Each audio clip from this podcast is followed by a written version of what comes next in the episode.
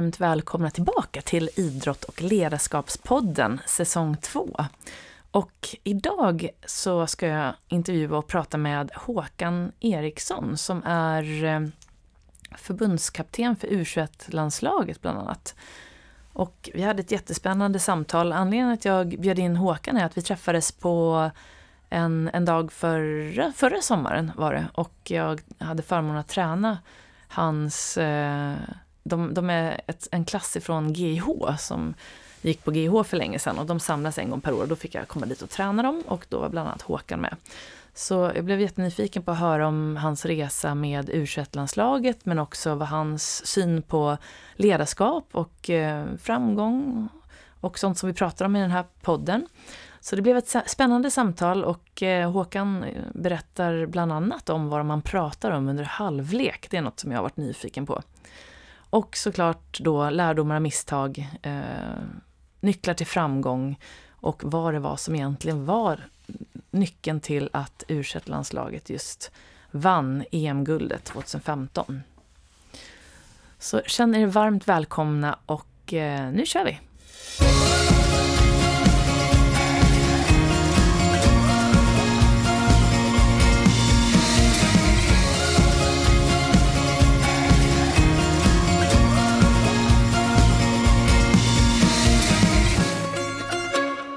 Idag har jag med mig Håkan Eriksson som är ledare och coach och just nu förbundskapten för det svenska u landslaget Så Håkan har lång erfarenhet som ledare och han har eh, tidigare spelat för, som spelare själv för Åby FF, eh, Åby IF, FK Kick och IK Sleipner.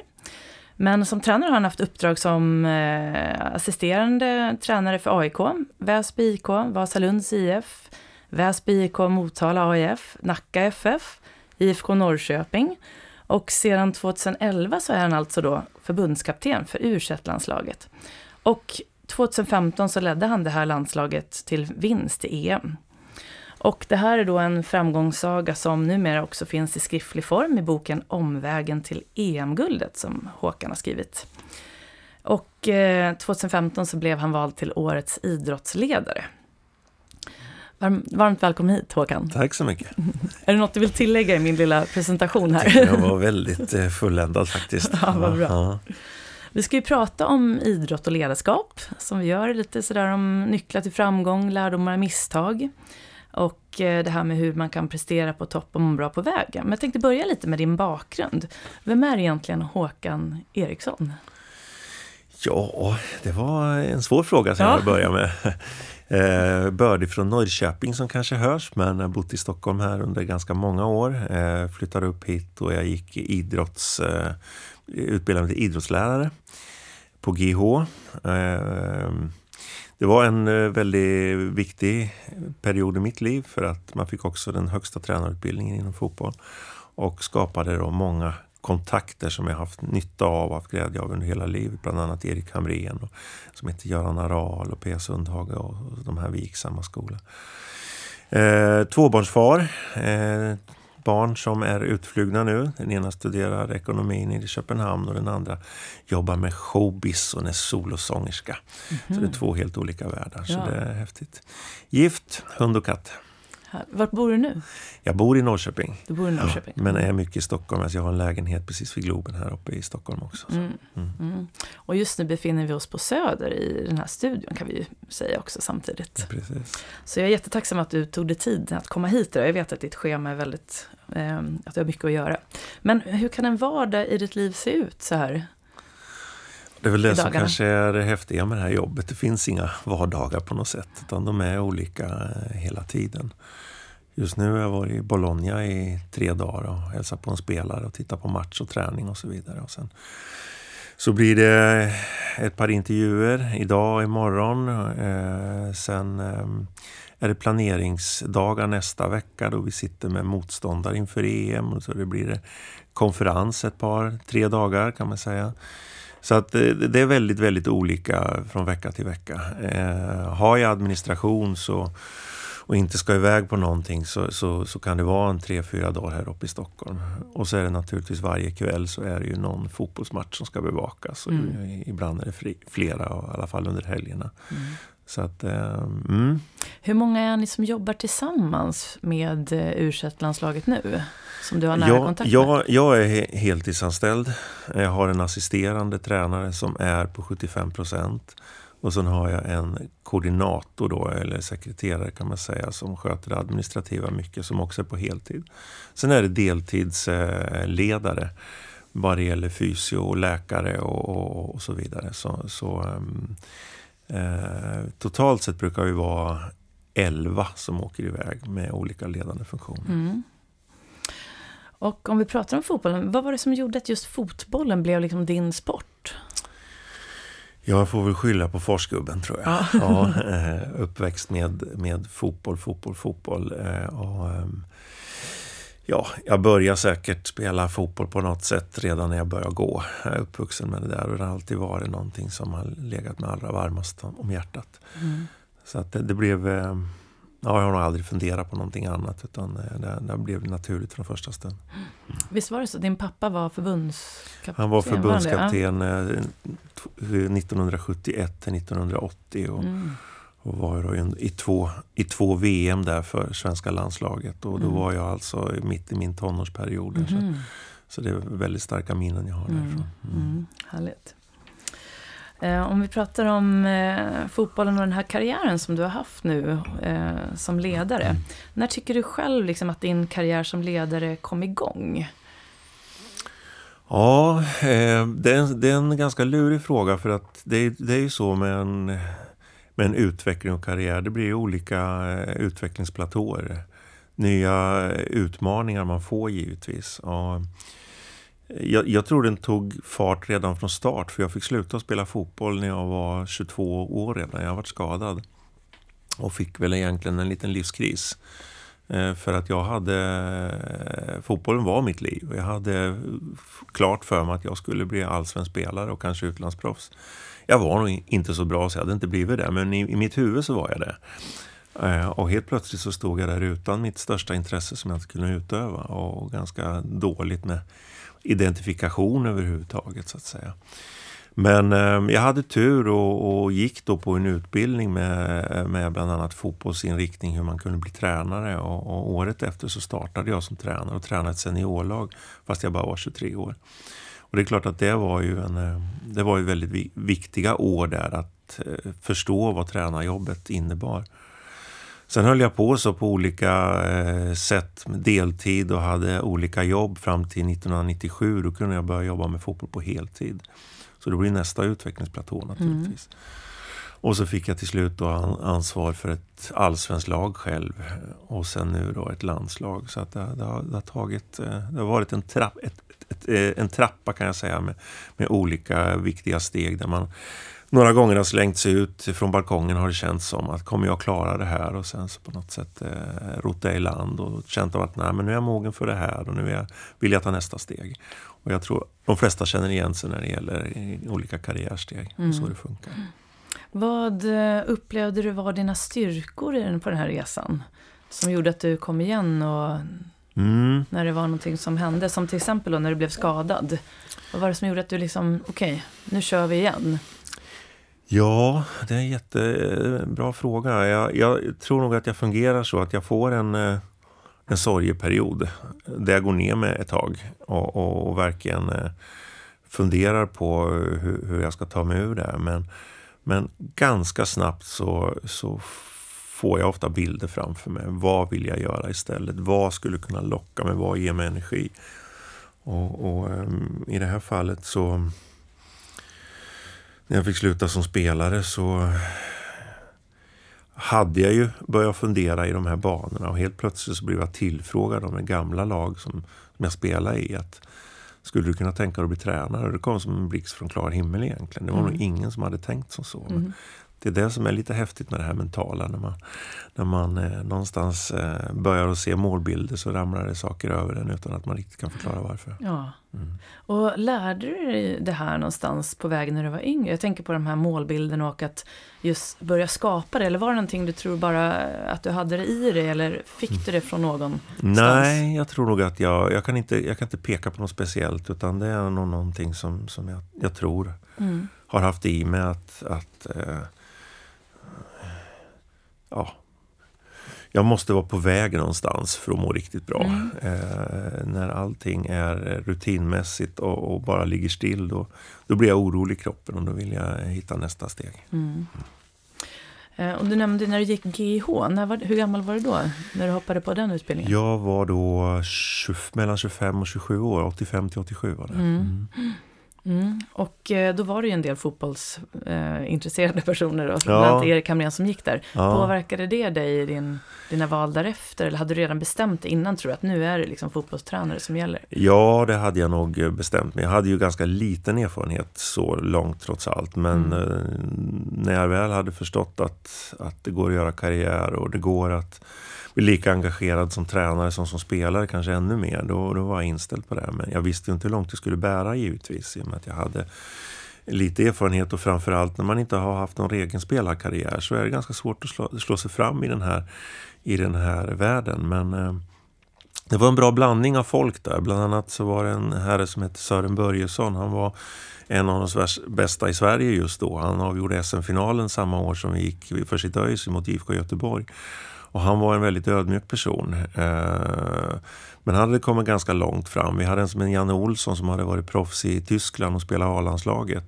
Men sen hade vi då en kille som heter Göran Aral och Erik Hamrén som, som, som mig inte hade haft någon vidare spelarkarriär. Men de var väldigt, väldigt målmedvetna.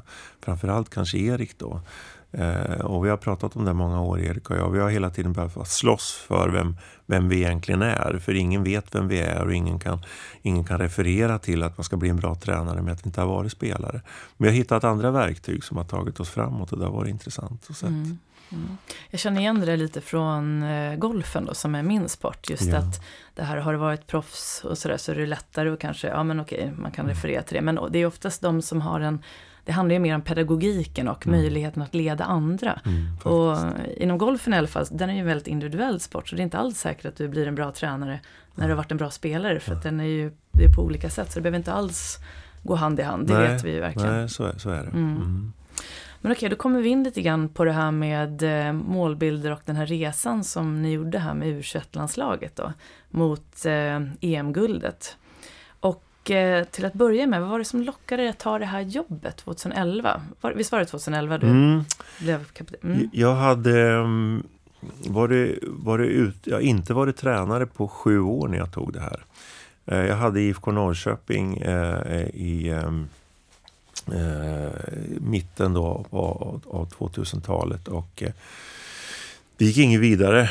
Eh, jag fick ta över ett lag som, som låg i botten och vi åkte till slut ut. Och så skulle vi gå upp direkt igen ifrån superettan som det heter, men eh, misslyckades med det.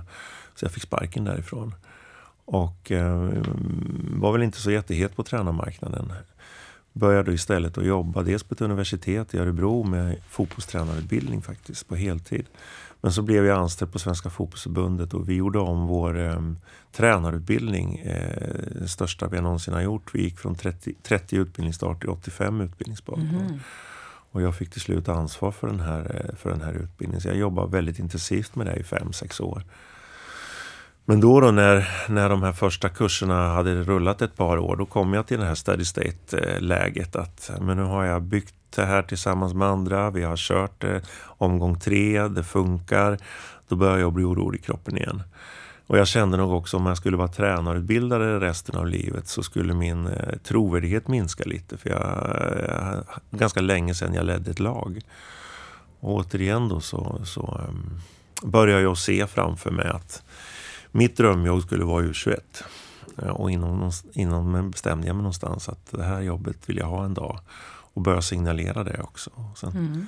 blev jag kallad till en intervju tillsammans med tre andra. Och, och eh, den förberedelsen jag hade inför det mötet, det är nog det största jag gjort någon gång. Jag, var, jag gjorde en bra presentation, jag kände det. Och, och sen så fick jag jobbet någon månad senare. Ja, Fantastiskt. Mm. Vad var nycklarna under den intervjun? Vad var det du tog fram hos dig själv som du tror att de eh, köpte så att säga? Dels, dels så kände de ju till mig naturligtvis. De, mm. de, I och med att jag hade jobbat med tränarutbildning så visste de väl en, en del vad jag gick för rent pedagogiskt och, och struktur, strukturellt om jag säger så. Då. Men, men, eh, nej, men jag försökte att tänka på eh, alla olika parametrar som kan vara viktigt för det här jobbet. Jag gjorde en riktig research över vilken vilka spelare som, som jag hade att tillgå och, och eh, ungefär hur jag tänkte att leda laget utifrån ett ledarskap och, med vilka parametrar jag tror man bygger ett lag för, för unga herrar. Och, och någonstans så, så var det eh, ja, så sände jag rätt signaler tror jag. Mm. Jag jobbade med Tommy Söderberg då de första åren och eh, Tommy är en ganska, en väldigt mänsklig ledare. Och jag tror att eh, Tommy fastnar lite för att, att jag då också kände att jag, jag pratar mycket om människan och inte bara om, om eh, innanför kritan-faktorer. Mm. Eh, så det var, det var nog Tommy också som, som, eh, som jag ska tacka för att jag fick det här jobbet mm. egentligen. Det, det, så känns det i alla fall mm. efteråt. Mm. Och i vilken ände börjar man sen för att bygga ett lag från grunden till att bli så där starka, känna gemenskap och få de här gemensamma mål och drömmarna som är så viktiga då för att lyckas? Mm. Nej men det var ju en resa att göra och hamnade ju inte rätt från början kanske då men, men ähm, jag, jag, tror ju att, att lika mycket som man väljer en, äh, spelarkvaliteter så måste man väl, välja mänskliga kvaliteter. Och framförallt i ett landslag så, så har du väldigt lite tid på det.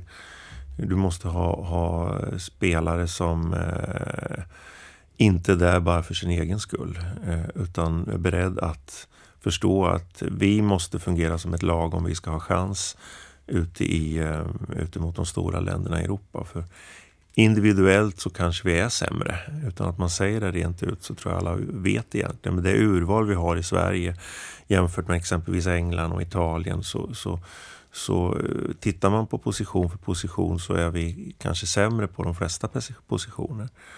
Men om vi kan vara lojala, om vi kan se till att vi gör varandra bättre, om vi kan eh, vara väldigt noga med detaljer i hur vi ska agera, så har vi en möjlighet att slå de här lagen som, som kanske mera bygger sitt spel på individuell skicklighet. Och det har väl varit en resa att plantera in den där i, i, i, i huvudet på spelarna.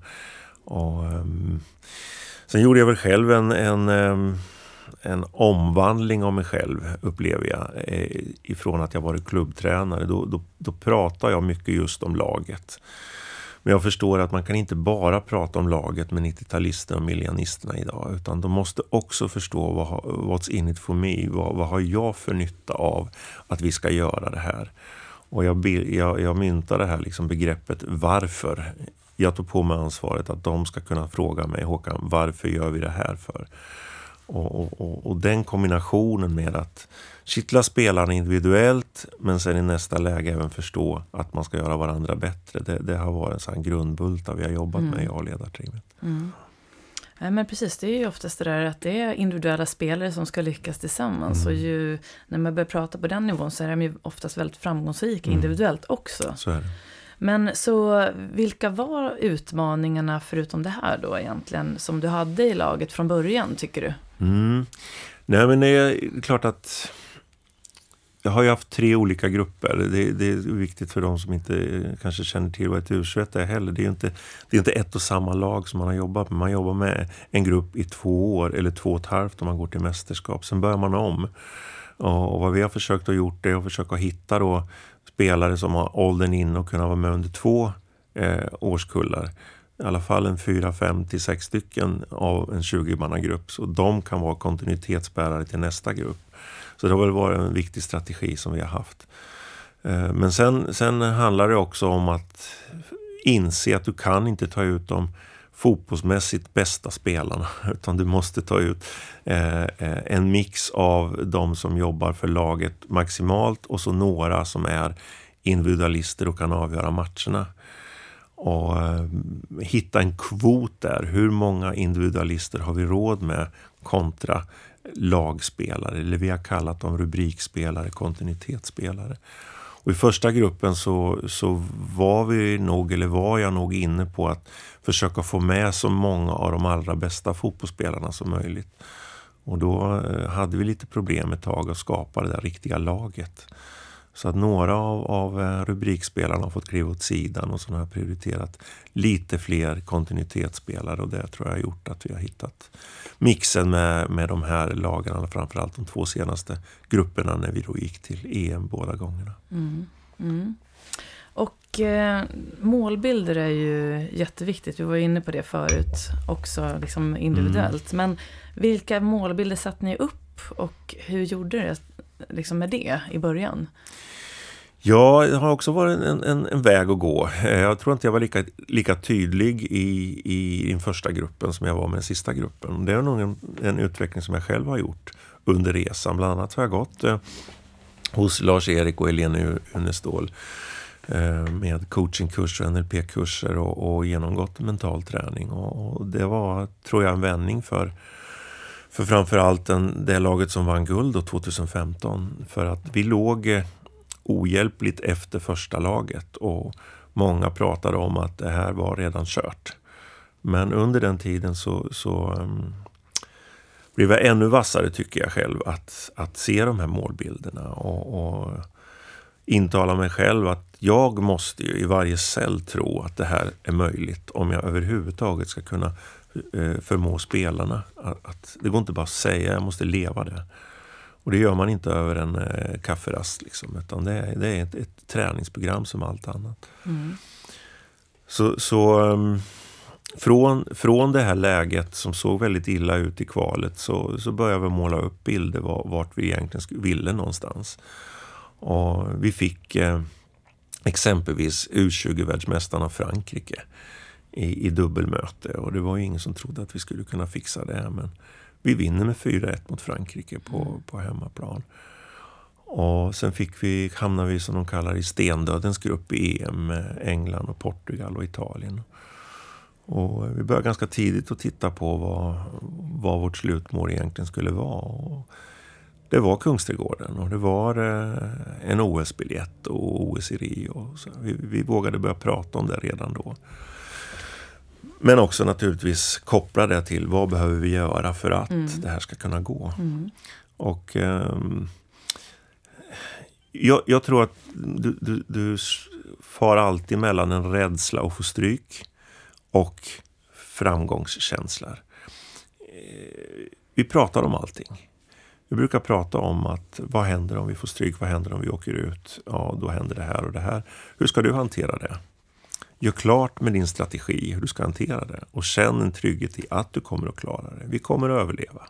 Du har fått stryk tidigare, matcher tidigare, du åkte ur mästerskap tidigare. Vi vet att vi kommer att överleva det. Bli trygg i den känslan. Sen, på något sätt, paketera det i en box och sen börja titta, vad vill du egentligen? Och se vilka känslor som då föds när du ser de här häftiga, det bästa som kan hända-bilderna.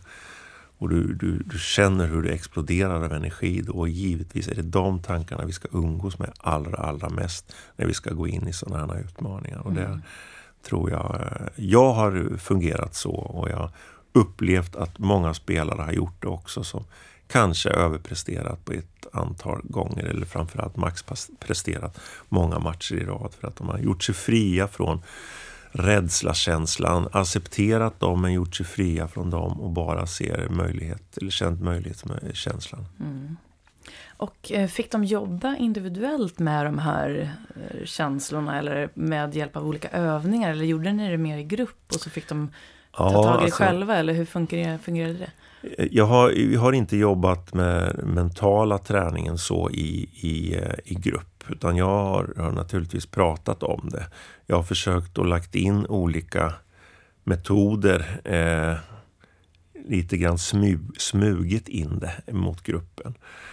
Eh, vi har jobbat med så kallad HRV-träning på en frivillig basis, men ganska många har gjort det. Och, och där, det handlar ju om att du får kontakt med din hjärtrytm. Du kan bestämma din hjärtrytm, eh, kontrollera den, vilket gör att du också kan indirekt kontrollera ditt autonoma nervsystem.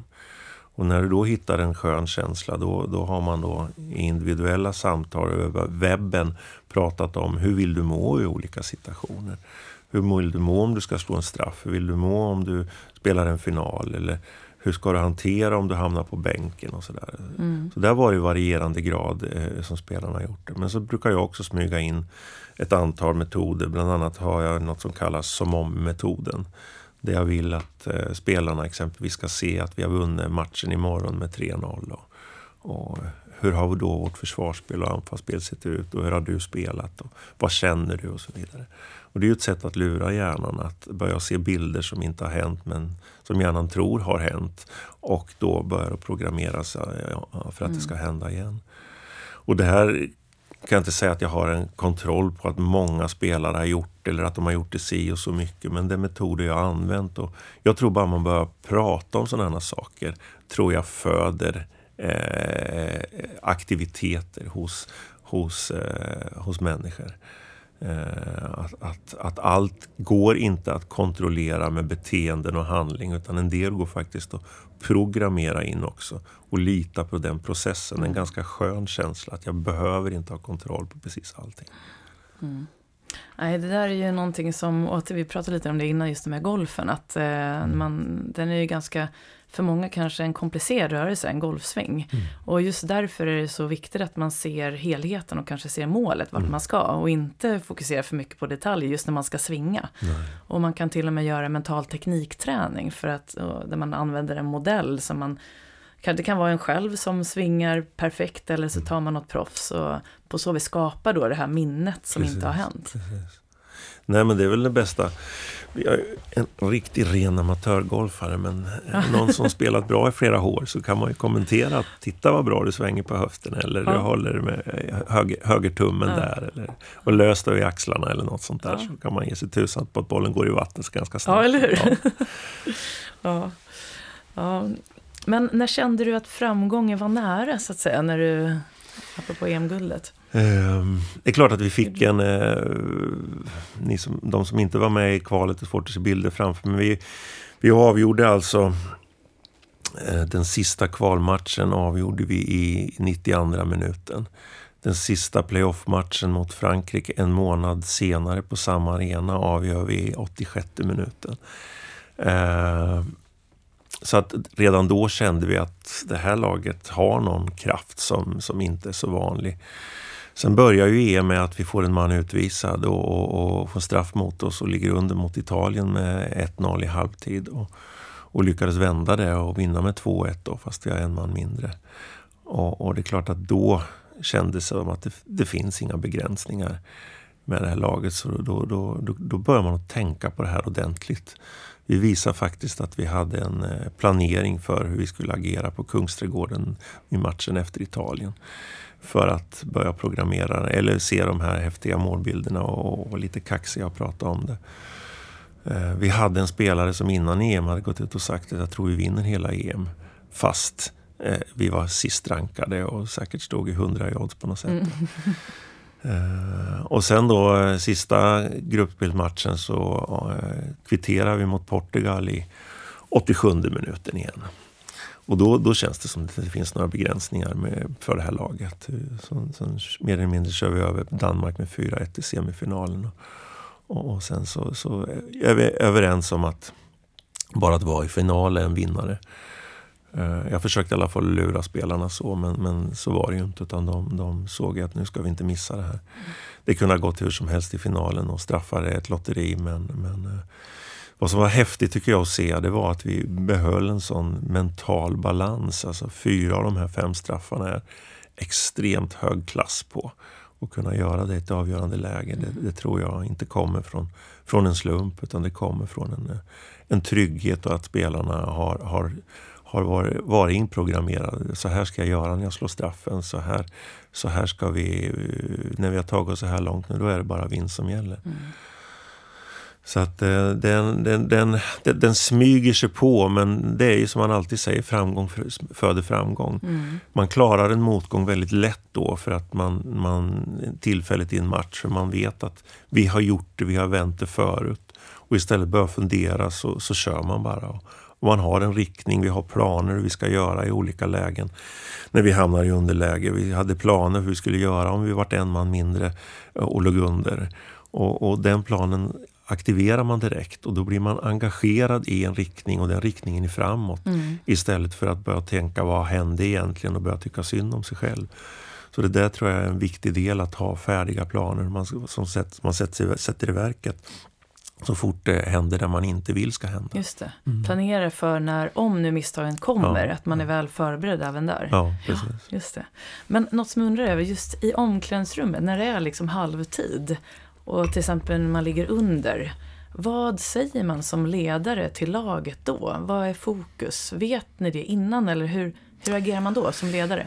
Ja, det, det, där är väl det luriga för att eh, vi försöker vara planerade med det mesta men klart ett halvtidssnack kan du inte riktigt planera för du måste fånga upp vad som, vad som händer i första halvlek. Men samtidigt så har du ju en grund, en ram. Vad har vi haft för matchplan? Vad är vår spelidé? Och det är först och främst det man ska hålla sig till och inte börja prata om för mycket andra detaljer.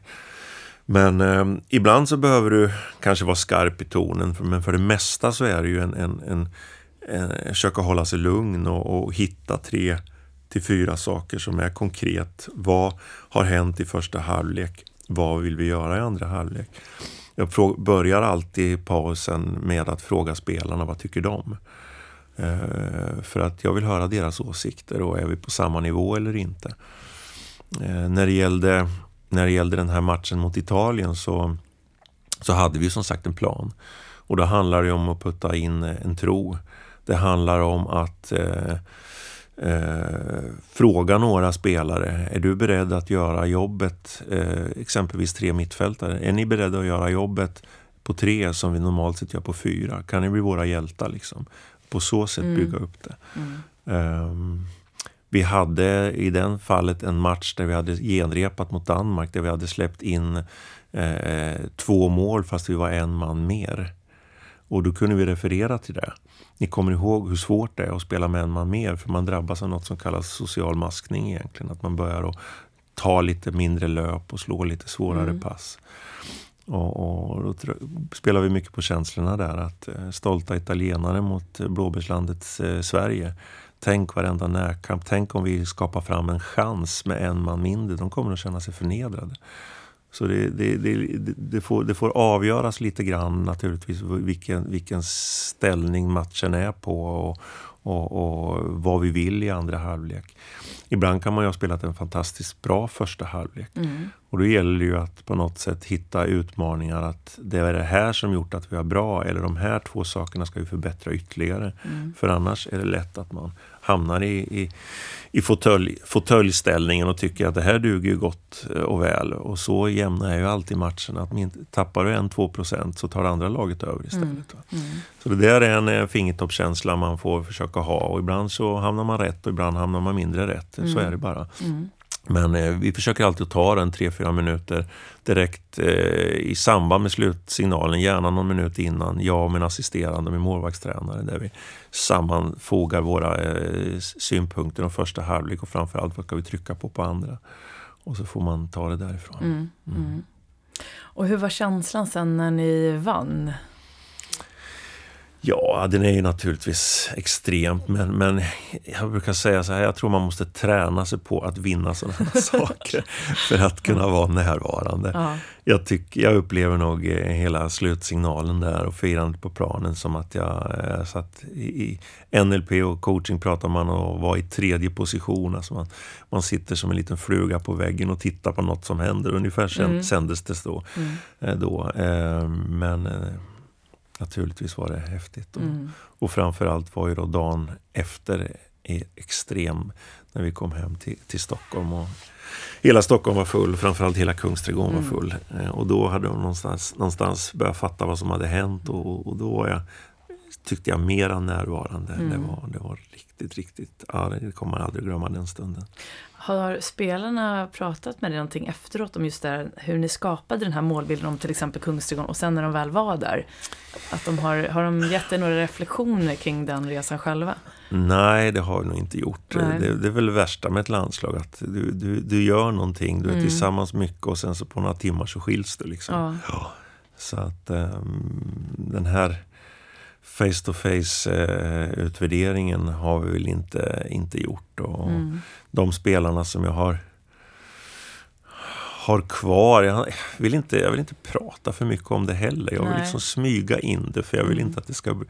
Jag är lite rädd att, att, eh, att de börjar ifrågasätta eller kanske fundera för mycket på de här sakerna. Utan eh, jag vill lura dem in lite grann i det här, Mm. i det här Mm. tankesättet. Tills de kommer och frågar att de vill göra det här mer strukturerat. Då, Mm. då, då är det ju läge att, att, att starta en, en, en längre träning av mental träning. Men Mm. det är till- på, ett helt, på en helt annan nivå. Mm. Men jag vill liksom inte trycka in det utan det ska komma från dem. Just det.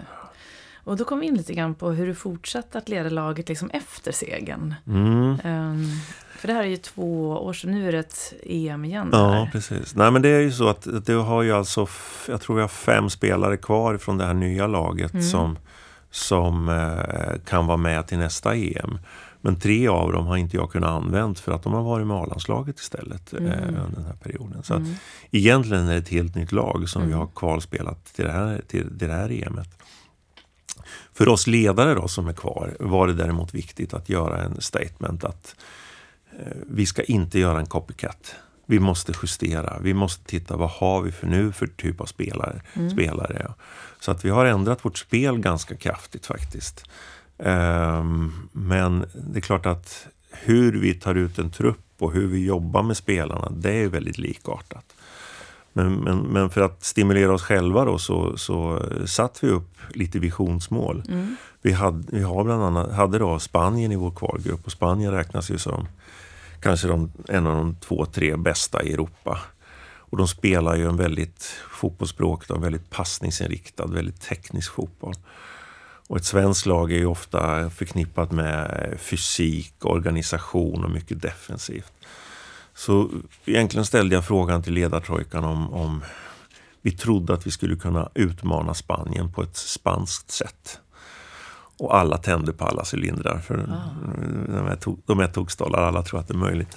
Just det. Så vi, gjorde- vi gjorde det faktiskt Mm. och, och vi lyckades som sagt att komma före Spanien. Vi spelade 1-1 mot dem i båda matcherna men komma, komma före dem i gruppen. Och, och vi har blivit mera passningsinriktade. Eh, vi, vi jobbar med något som heter KPIs, Key Performance Index, där vi har definierat en massa olika saker på, i en fotbollsmatch som vi vill åstadkomma. Vi pratar om antal passningar, passningsprocent, kontroll i straffområde, kontroll i sista tredjedel, hur vi kommer in till avslutszonen som vi kallar golden zone, hur många löp vi har in i straffområdet och sådär. Och alla de här KPIsen har, har ökat kraftigt med det här laget. Eh, och, och det gör att vi kan säga att vi, vi spelar inte som Spanien, men vi är mera lik Spanien om man tittar på siffror. Mm. Och bland annat passningsprocenten då har vi höjt till över 90 procent. Alltså vi slår under 10 procent felpass. Och det är, eh, tror jag, ganska unikt för att vara ett svenskt landslag. Så det har varit vår, eh, vår, våra triggers. Eh, nu ska vi upp på nästa nivå och möta de allra, allra bästa i EM. Och hur vi lyckas med det, det, det återstår att se. Men vi, vi kommer att fortsätta ha samma visionsmål och nå de här KPIsen även i, i sommar. Mm. Ja, det ska bli väldigt spännande Mm. att följa. Så dina erfarenheter och råd som ledare tänkte jag på nu. Vi har ju prat, liksom kommit in på det lite grann nu. Men om du skulle vara ledare för ett företag, vilka ledaregenskaper tar du med dig från din, eh, dina erfarenheter från fotbollen? Mm. Ja, det där är intressant. Jag är faktiskt väldigt intresserad av att, att börja få någon gärning inom näringslivet just för att utröna det här. Jag har lite för lite eh, erfarenhet av det. Men det är klart att den stora skillnaden är att, att i ett idrottslag och framförallt i ett landslag så sitter du ju med, med högmotiverade människor som är där för att de vill driva sin karriär vidare. Mm. I ett företag kan du ju sitta med många medarbetare som kanske är där för att bara tjäna sina pengar. Ursäkta. Ja. Så. Tjäna sina pengar och ha, få sitt levebröd. Mm. Och, och det är väl en av de där sakerna som jag har funderat på. Hur kan man, hur kan man få eh, mannen eller kvinnan på verkstadsgolvet att känna ett driv i jobbet, att vara på Mm. väg någonstans. Mm. Eh, jag tror ju mycket på att, att eh, ge de man jobbar med mycket information. Att du kommer tillbaka till det som jag pratade om i början, varför-frågan. Varför gör vi det här? Mm. Eh, varför kan vi inte göra så här? Varför får vi inte den här nya maskinen? Varför får vi inte den här som vi har frågat om, eh, vad det nu kan vara för någonting. Får du en motivering så förstår ju de allra flesta personerna varför. Och, och även om man inte håller med om beslutet så kan man lägga bort den här frustrationen som jag tror ofta finns. Mm. När man inte förstår beslut som tas över ens huvud. Så, så, delegeringen, delaktigheten tror jag är ett A och O för att, för att driva eh, vardagsjobbet för en, för en, all, vardagsmänniskan om jag säger så. Mm. Många gånger tror jag man som ledare tror att eh, den anställde exempelvis, eller spelaren, förstår olika beslut. Men, men det är en annan verklighet som de lever i. Och då måste jag som ledare informera dem om vad vi har, vilka, på vilka grunder vi tar det här beslutet. Och kan jag få den, den eh, medvetenheten från dem så tror jag också man, man, man skapar en motivation. Att eh, just nu kanske det är nedskärningar på saker. Mm. Men vi gör det här för att nästa år kunna investera i det här eller kunna öka din lön eller Eh, om du gör de här arbetsuppgifterna bra så har vi en planering för nästa utvecklingssteg för dig. Då kanske du kan få den här tjänsten. Eller vi, nästa år kommer vi att söka den här tjänsten och där kan du vara en kandidat. På så sätt skapa en stimulering så mycket som möjligt. Mm. Så man känner att man är på väg någonstans. Mm. Jag förstår att det är jättesvårt med många anställda och, och så vidare. Men kan man komma i närheten av det tankesättet så framförallt mot 90-talisterna eh, och miljanisterna så, så bör de ha nästa karriärsteg ganska klart för sig. Mm. För att få den där riktiga motivationen. Mm. Ja, men det är precis som du sa innan där i laget. Det är ju som ett lag kan man säga, en organisation. Mm. Men så har du då alla individuella olika viljor och önskemål. Någon mm. vill göra karriär, någon annan är bara där för att kanske tjäna mm. pengar för att man vill göra en resa framåt och så mm. vidare. Så att kunna få tag i det där, där tror jag du har stora erfarenheter av från just att vara ledare i en lagidrott. Mm. Jag hoppas det. Mm. Mm. Så vad är roligast med att vara ledare? Det är ju att se eh, människor utvecklas. Ehm, jag tycker också, jag är nog så tråkig, men jag älskar själva processen. jag känner, mm. alltså processen för mig är att man, man gör en analys och sätter upp ett mål och sen så så skapar man en handlingsplan. Inom fotbollen pratar vi om en spelidé eller en matchplan. Och så genomför man det och så utvärderar man. Eh, och på så sätt ser hur individ och lag eller företag växer. Jag tycker den, den processen är väldigt, väldigt intressant. Att och få göra det då tillsammans med andra människor. Eh, där man har ett gemensamt mål och när man utnyttjar sina olika specialistkompetenser. Och, och, och, och ser den energin som ofta väcks växt då i dels ett le en ledarteam och hos spelare. Det, det, är nog det som driver mig faktiskt. Mm. Mm, måste jag säga. Vad har varit de största utmaningarna? De största utmaningarna är nog alltid så, i en ledande position att veta när du, när du ska sätta stopp. Eh, dels hur mycket information du kan, du kan putta ut till, till de du jobbar med. Eh, dels för sig själv att nu är jag ledig och nu jobbar jag. Mm. För att det är väldigt lätt att jobba jämt. Speciellt om man är strävar, speciellt om man är lite pedantisk. Eh, så kan man alltid göra någonting. Du kan alltid titta extra på den där saken. Du kan se en match till, du kan, du kan eh, informera om det här och det här lite till och så vidare. Mm. Men, men eh, jag har väl lärt mig det under, under årens lopp. Ganska hård skola som jag själv har gått eh, på det sättet att, att eh, det kan faktiskt bli för mycket. Mm. Och då blir det nothing istället. Och du ska se till att du inte hamnar i nothing-läget helt enkelt. Mm. Nu är vi inne lite på liksom styrkor och vad man behöver kanske som ledare för att orka med själv också. Men mm. vad tror du är de viktigaste styrkorna som en ledare bör ha idag för att lyckas ta sin organisation framåt?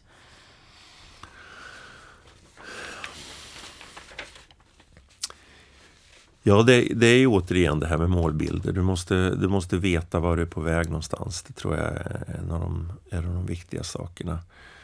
Um, jag tror också eh, att, att inte bara ha resultatmål för företaget utan eh, samtidigt förstå att ska du orka det här dag efter dag så, så måste du också få en organisation som mår bra i vardagen. Det ska finnas återhämtning, det ska finnas roliga saker att göra. Eh, du ska jobba, men du ska jobba utan att du, du mår dåligt. Att hitta någon, någon eh, mix och, och, någon väg för det. Um, sen tror jag också som, som ledare att du, du själv behöver påfyllnad. Du behöver ha någon att eh, bolla dina tankar och dina beslut och idéer med som står utanför din beroendeställning. Eh, som kan titta på det lite grann från sidan och från mm. ovan. Den, den, är, eh, den är väldigt viktig tror jag. Mm. Mm.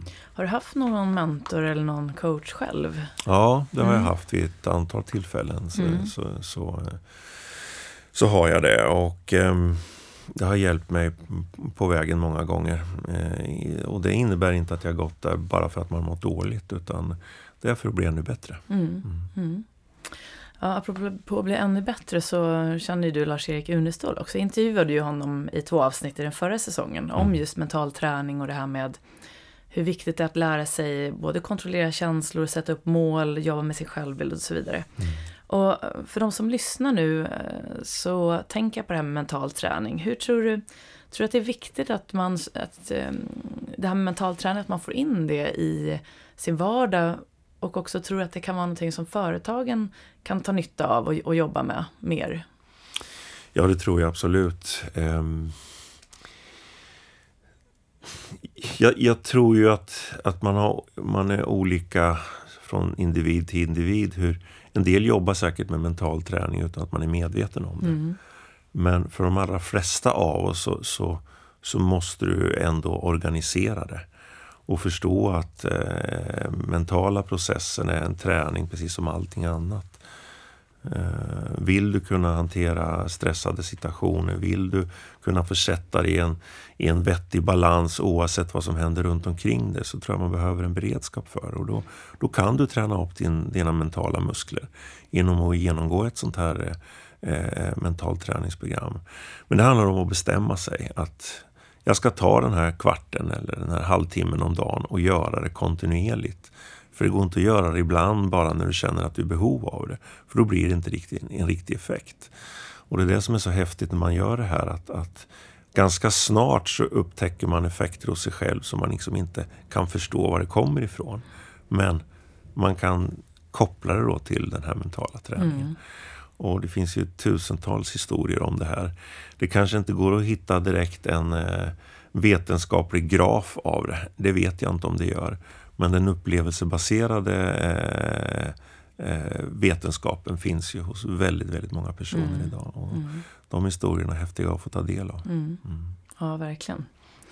Um, och um, apropå det här med mental träning och dina analyser och nycklar till framgång. Vi har ju varit inne på det, men vad tror du framgångsfaktorerna är för att lyckas liksom både som egenföretagare inom sin idrott eller ledare? För att få det här, liksom, ditt privatliv att fungera ihop med jobbet. För det är ju många som är ledare som är väldigt prestationsinriktade. Man kanske har den här pedanten i sig, man vill lyckas. Liksom. Hur har du lyckats hitta den där balansen? Finns det några konkreta exempel, tror du? Förutom mental träning en kvart om dagen då? Nej men, eh, alltså det svåraste med allt det här det är att prioritera. Mm. Eh, lika viktigt som det är att säga det här ska jag göra, lika viktigt att säga det här ska jag inte göra. Eh, I en ledande position får du massor av olika förslag. att eh, det här laget gör så eller det här företaget gör så och sen så kan du lätt drabbas av som ledare. Men varför gör inte vi det? Då är vi sämre på det. Mm. Istället för att vara tydlig. Den här vägen har vi bestämt. Nu ska vi jobba så här den här månaden, det här året, den här femårsperioden. Och det är det här som kan stärka oss. Det andra kan säkert vara bra men det ligger inte i linje med, med, med vad vi gör. Det tror jag är en, en, en viktig att kunna selektera all information som finns och alla idéer och, och uppslag som finns. Då. Den andra delen är att förstå att, att eh, det är inte one man show längre. Eh, jag vet inte om det någon gång har varit, men det har i alla fall varit den kulturen mm. att man som ledare ska klara allt. Glöm det. Eh, du måste ha eh, hjälp. Du måste, eh, din framgång byggs på vilket ledarteam eller, eller vad man nu kallar det inom företaget, arbetsteam som, som skapas. För du ska göra det du är bra på, men du ska också vara medveten om vad du inte är lika bra på eller kanske orkar med. Och det ska du ha kompetenta medarbetare som gör. Dels får du avlastning själv och så får du en jäkla energi när du ser att andra människor växer. Eh, den tredje delen är faktiskt att titta på sitt privatliv som något som faktiskt existerar. Eh, vad, vad, är, vad är med dina vänner som egentligen inte bryr sig om om det går bra för företaget eller inte? Eh, vill du ha ett familjeliv så får du investera i det. Eh, och sen givetvis då hela tiden planera, plan, planera in energigivande aktiviteter. Vad får du energi av som inte har med jobbet att göra? Mm. Är det att vila? Är det att gå ut i skogen? Är det att spela golf? Är det att gå på konserter? Är det att titta på fåglar? Är det att samla frimärken? Se till att du planerar in sådana dagar. Och gärna någonting ett par gånger om året som är riktigt, riktigt stimulerande. Att då ska jag göra det här. Det skapar den där extra energin. Mm. Och, och, och, och, veta att då kommer jag också kunna stänga av det här jobbet. För du måste ha återhämtning annars så, så blir du i en spiral som bara går neråt och neråt. Mm. Du har ju skrivit en bok här du, om den här resan till eh, EM-guldet som heter Omvägen mm. till eh, EM-guldet. Jag har den här framför mig. Mm. Uh, hur var det att skriva den boken? För den skrev du ganska direkt efter. Eller ja, jag ska vara, verkligen hylla en annan människa här som mm. heter Håkan Wallenius som är huvudförfattare i den här boken. Vi, vi, träffades faktiskt i, på en konferens eh, nere hos Lars-Erik Unestål i Thailand. Mm. Där jag höll mitt föredrag och Lars-Erik ville att den här herren som heter Håkan Wallenius skulle höra den. För han skulle göra en intervju i den tidning som han har som heter Thailandsposten nere i, i Thailand. Skriver den på svenska för alla ah. svenskar som är där. Eh, och sen skulle han ha en intervju med mig efter föredraget och när vi hade haft den intervjun så är ju Lars-Erik så pass smart så han frågar när ska ni skriva boken då? Ah. Då hade han haft en idé att vi skulle göra det. Ah. Och först så skakade vi på huvudet båda två, det har vi inte tid med. Men tre dagar senare så var Håkan igång. Så han har eh, skrivit kapitel för kapitel baserat på en hårddisk han fick med mig, mm. av mig med alla matchgenomgångar, analyser och artiklar som har skrivit. Och sen har jag fått justerat kapitel för kapitel och, och eh, lagt till och strukit ifrån eh, saker som, som jag tyckte skulle kunna krydda extra. Eh, så att det, var, det var en häftig resa men Håkan har gjort det stora jobbet och grovjobbet. Och jag tror att han la mm. hundra dagar exakt heltid på att få till ja. den här boken. Ja, det var så lång tid det tog. Så, så, tack Håkan. Ja, mm. härligt. Och den här kan man då få tag på på buenavida.se mm. och kanske på andra Adlibris också tror jag. Ja, det tror jag också går. Mm. Buenavida vet jag, Adlibris mm. är jag mer osäker på, men det mm. går säkert om du säger det. Ja, eh, och sen så har vi ju döpt den till Om vägen till guldet eller Om vägen till guldet. Det går liksom att läsa det på båda håll. För det. det var faktiskt en, en ganska lång omväg till vi kom dit. Ja. Mm. ja, det är spännande läsning verkligen. Tack. Um, framtiden nu då? Vad har du för framtidsplaner, Håkan? Ja, eh, jag jobbar med mina eh, målbilder till hösten på olika mm. sätt. Men, men jag måste väl ärligt säga att de är än så länge lite för diffusa. För att eh, min stora målbild just nu är ju EM i sommar. Mm. Där, där jag känner att jag måste lägga och vill lägga all kraft för att och, och göra så bra som möjligt ifrån sig. Och, och ja, tänk att kunna få upprepa något liknande. Mm. Det vore ju fantastiskt såklart. Mm. Mm. Men sen går mitt kontrakt ut 30 juni. Mm.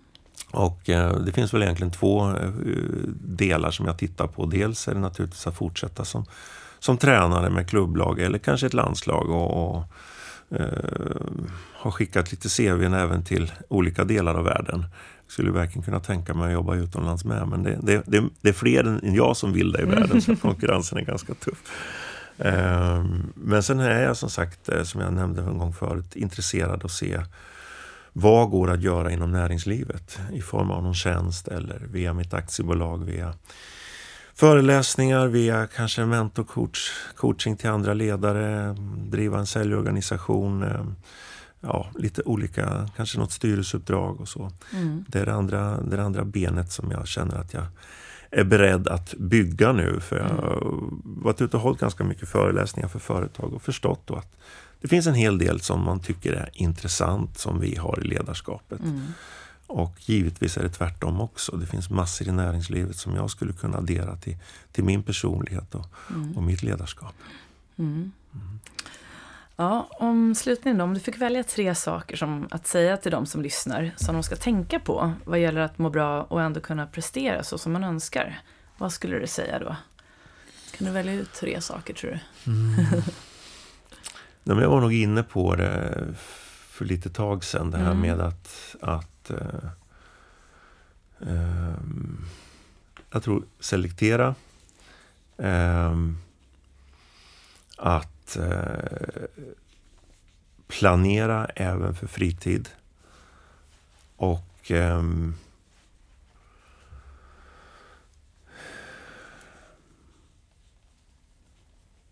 kanske också Nej men just det här med, med, med, naturligtvis är det ju det här med, med målbilder också. För det mm. häftiga med målbilder är ju att du, kan, du, du, du passerar säkert samma saker i livet. Har du inte den här målbilden framför dig så kan sakerna passera utan att du ser dem. Mm. Men eh, har du den här tydliga målbilden då kommer du också se den här möjligheten. Du kommer att förstå den här kontaktförfrågan du får på nätverk. Du kommer att fastna för den här artikeln som står i tidningen. Du kommer att reflektera över ett möte på stan på ett helt annat sätt än vad du gör om du mm. inte har den här tydliga målbilden. Mm. Och det är det som för mig är mental träning. Mm. Att eh, saker och ting händer utan att du kan riktigt eh, förstå varför. Mm. Men du gör det tack vare att du har en riktning. Mm. Och den, den, desto tydligare den riktningen är, desto tydligare kommer att träffa mm. på de här, de här mötena. Mm. Mm. Ja, fantastiskt bra sista ord för den här gången. ja, det får se. Um, vi kommer ju alla följa den här resan nu framöver med stor spänning och eh, stora lyckönskningar verkligen nu. Kommer säkerligen gå hur bra som helst.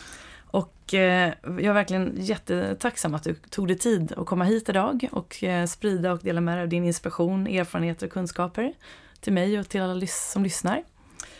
Är det någonting du vill tillägga? Med tanke på de namn som har suttit på den här stolen tidigare så mm. är det en, en, en, ära att få, att få vara med i ditt program. Så att, eh, jag hoppas jag kan dela med mig någonting och hoppas att ni följer oss till sommaren. Idrott är idrott, det vet du. Mm. Men eh, det kan gå precis hur som helst. Men det viktiga är att man är är eh, nöjd med sina förberedelser som man har gjort och, vi kommer att vara förberedda till tänderna när vi står där 16 juni mot England. Ja, och då ska vi titta allihopa och hålla tummarna. Tackar. Varmt lycka till och tack igen.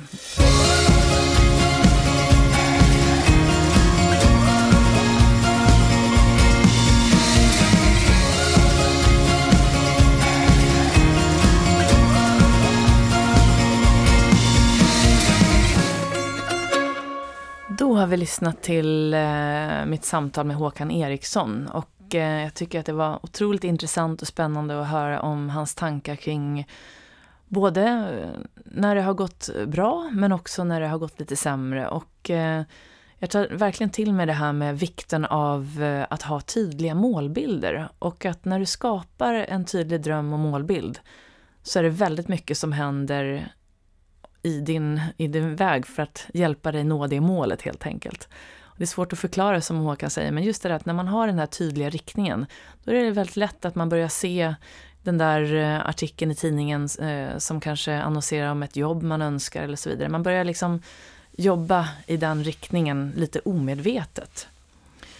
Och jag ser att Håkan har en otrolig drivkraft och att han har ett ledarskap där han ser till människan, inte bara till prestationen. Och eh, det tror jag är en av hans eh, framgångsfaktorer, att han är en bra lyssnare och eh, har möjlighet att just se vad varje person behöver för att må bra och prestera, därmed kunna prestera på topp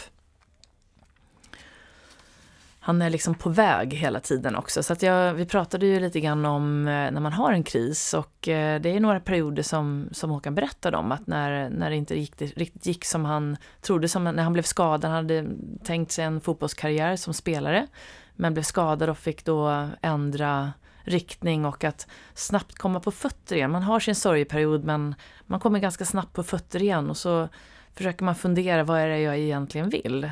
Och det här är ju en attityd som är otroligt eh, viktig att ha. För framgångar och motgångar kommer vi alla ha. Och det är just när man har motgångarna som man prövas i sin mentala styrka. Och eh, vi pratade om det här med vad det var som gjorde att laget, u landslaget vann. Och eh, där kommer vi åter in på det här med att våga drömma, ha tydliga målbilder.